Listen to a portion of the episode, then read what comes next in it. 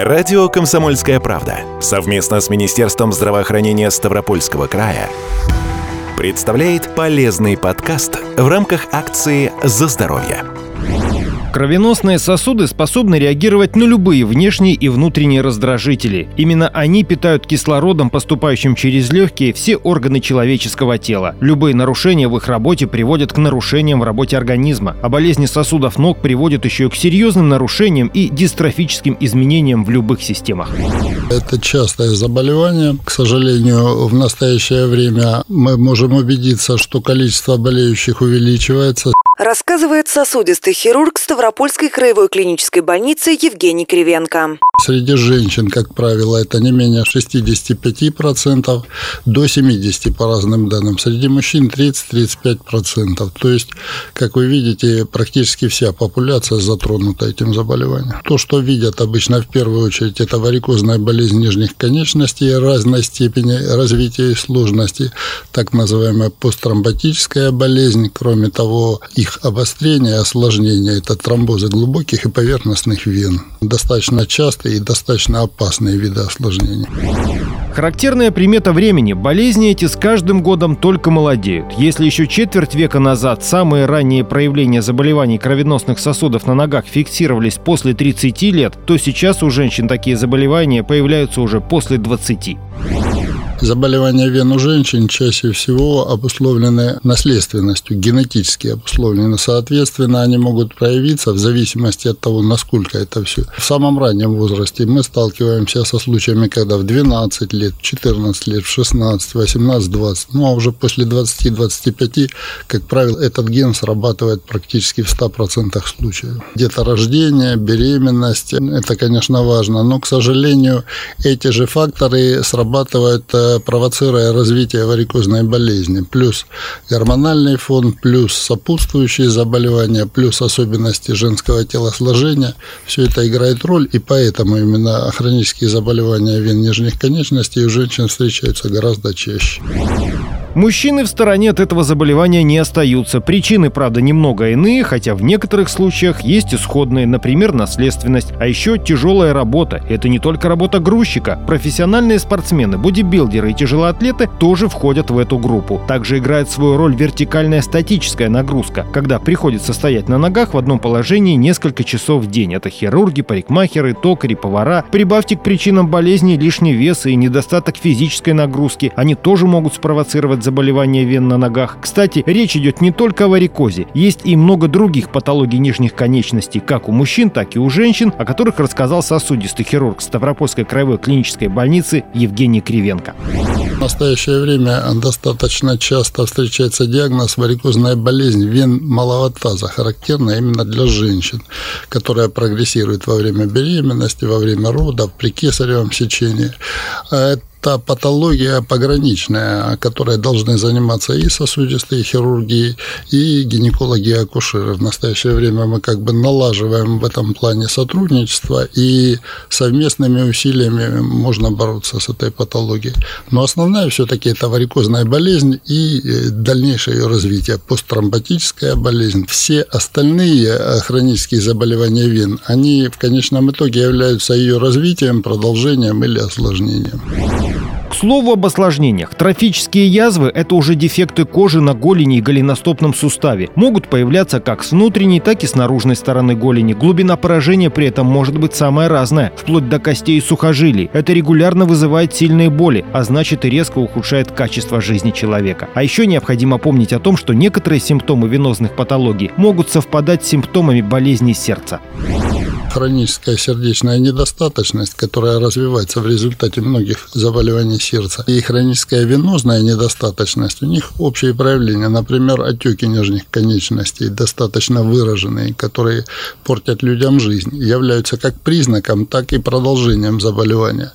Но вот для кардиологов и для сосудистых хирургов очень важно знать, чем они отличаются. Скажем, отеки э, при венозной патологии в горизонтальном положении за ночь могут уходить, в то время как при сердечной патологии они, как правило, не меняются. При венозной патологии отеки чаще затрагивают одну конечность, при сердечной патологии – обе. Отеки при сердечной патологии рыхлые, водянистые, при венозной патологии более плотные, разный цвет кожи. Для чего это важно знать? Просто когда к отекам на фоне сердечной патологии присоединяется какая-то острая венозная патология, очень важно ее не пропустить, потому что она может привести к тромбоэмболии, к осложнениям, вплоть до смертельных. И вот тут надо разбираться, как меняется отек, как он изменяется. То есть э, кардиолог должен знать, чем отличаются его отеки условно от наших отеков. И как разобраться в момент перехода. Точно так же сосудистый хирург должен понимать, в чем разница между отеками, вызванными сердечной патологией и венозной. Это действительно очень сложное заболевание. Тем более важна точная постановка диагноза.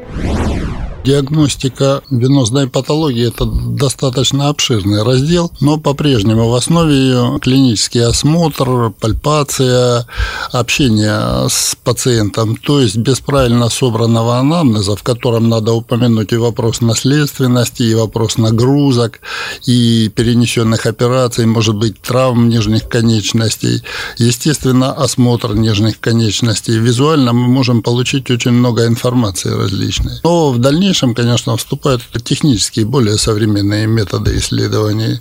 В основе сейчас как бы золотой стандарт – это ультразвуковое исследование, то есть УЗИ, или как мы его называем, ультразвуковое дуплексное сканирование глубоких и поверхностных вен нижних конечностей. Данное исследование позволяет, как в случае хронического заболевания варикозной болезни вен, выяснить, насколько она запущена, где разрушены клапаны, какой венозный рефлюкс.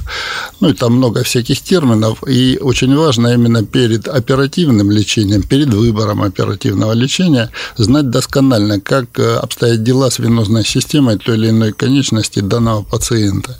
Вот. И особенно важным оно является в моменты осложнений, скажем, тромбоз глубоких вен или тромбоз поверхностных варикозных вен. Нередко речь идет о том, есть ли у нас возможность э, провести медикаментозную подготовку или надо экстренно оперировать больного больного, чтобы, не дай бог, не случилось более серьезное осложнение. После установки диагноза специалист назначает лечение. О хирургических методах рассказывает сосудистый хирург высшей категории Евгений Кривенко. У нас хирургическое отделение, поэтому заниматься консервативным лечением, как вот любят говорить больные, ну, вы нас госпитализируете и покапайте. Ну, это лишено смысла. В настоящее время для лечения венозной патологии имеется большое количество а, препаратов таблетированных, а, которые не требуют пребывания в стационаре в большинстве случаев, за исключением острой патологии, осложнений, но это другая история. Мы занимаемся именно оперативным лечением. То есть э, в основе так называемая комбинированная флебоктомия – это классический метод, который позволяет устранить все э, аспекты заболевания и добиться безрецидивного течения варикозной болезни. По сравнению с тем, как проходила флебоктомия 30 лет, сейчас все изменилось. То есть все более высокотехнологично, другие материалы, другой подход, то есть специальность развивается, и можно не бояться обычной операции. Кроме того, существуют другие методы. Это так называемые называемая лазерная флебоктомия, более современная. Есть так называемая радиочастотная аблация вен. Но мы должны знать о том, что к этим методам лечения оперативно существуют свои показания. То есть, если человек приходит с выраженной, запущенной варикозной болезнью, то, скорее всего, ему предстоит обычная операция. Бояться этого не надо, потому что именно эта операция является основной. Вот тут мы снова возвращаемся к человеческому фактору. До сих пор ставропольцы, как, впрочем, и все жители нашей страны, откладывают визит к врачу до лучших времен. Лучшие времена здесь можно смело взять в кавычки, поскольку на самом деле к врачу мы идем, когда болезнь попросту начинает мешать жить. Начинаются сильные боли или другие проблемы, а ведь попасть к врачу не так уж и сложно. Наш специалист, э, сосудистый хирург высшей категории с колоссальным опытом, ведет прием в нашей консультативной поликлинике на Семашко 1. Соответственно, если больному показана консультация сосудистого хирурга, он может обратиться непосредственно туда, на Семашко. Кроме того, сосудистые хирурги ведут сейчас прием а, не только у нас, но и в диагностическом центре, в ряде поликлиник города. То есть проблемы получить направление на консультацию к сосудистому хирургу на самом деле, я думаю, нету сейчас. В завершении напомню, предварительную запись на прием в консультативно-диагностическую поликлинику Ставропольской краевой клинической больницы можно сделать по бесплатному телефону 8 800 700 ровно 74 19.